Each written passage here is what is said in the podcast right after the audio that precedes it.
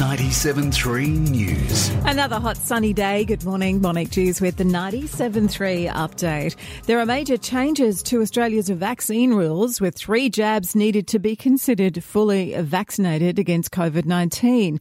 General mandates, though, will be left to the states and territories to decide. Chris Moy from the AMA has told Sky it should not just apply to Australians, but overseas arrivals. People will say, well, that, that should also apply to overseas travellers. Now, on the one hand, I actually totally agree with that, and maybe we should be looking at that, but it is actually a bit tricky. He says different countries have different rules around boosters that make it hard for Australia's border control.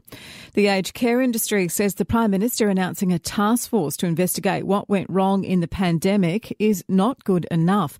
Workers and the unions have penned an open letter to Scott Morrison calling for less words and more action.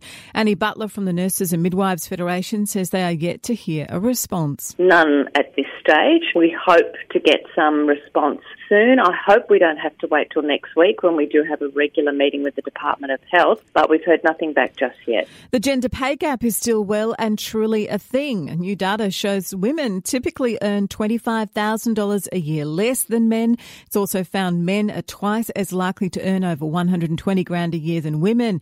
For every $10 a man earns, a woman would make $7.72. We're all guilty of using Dr. Google to check symptoms we may have, but Macquarie University researchers say there's an increase in the amount of people who may need professional treatment for related anxiety. Mike Jones says people are concerned about heading to the doctor in person. It's not that looking up symptoms in Google is, is in itself a problem.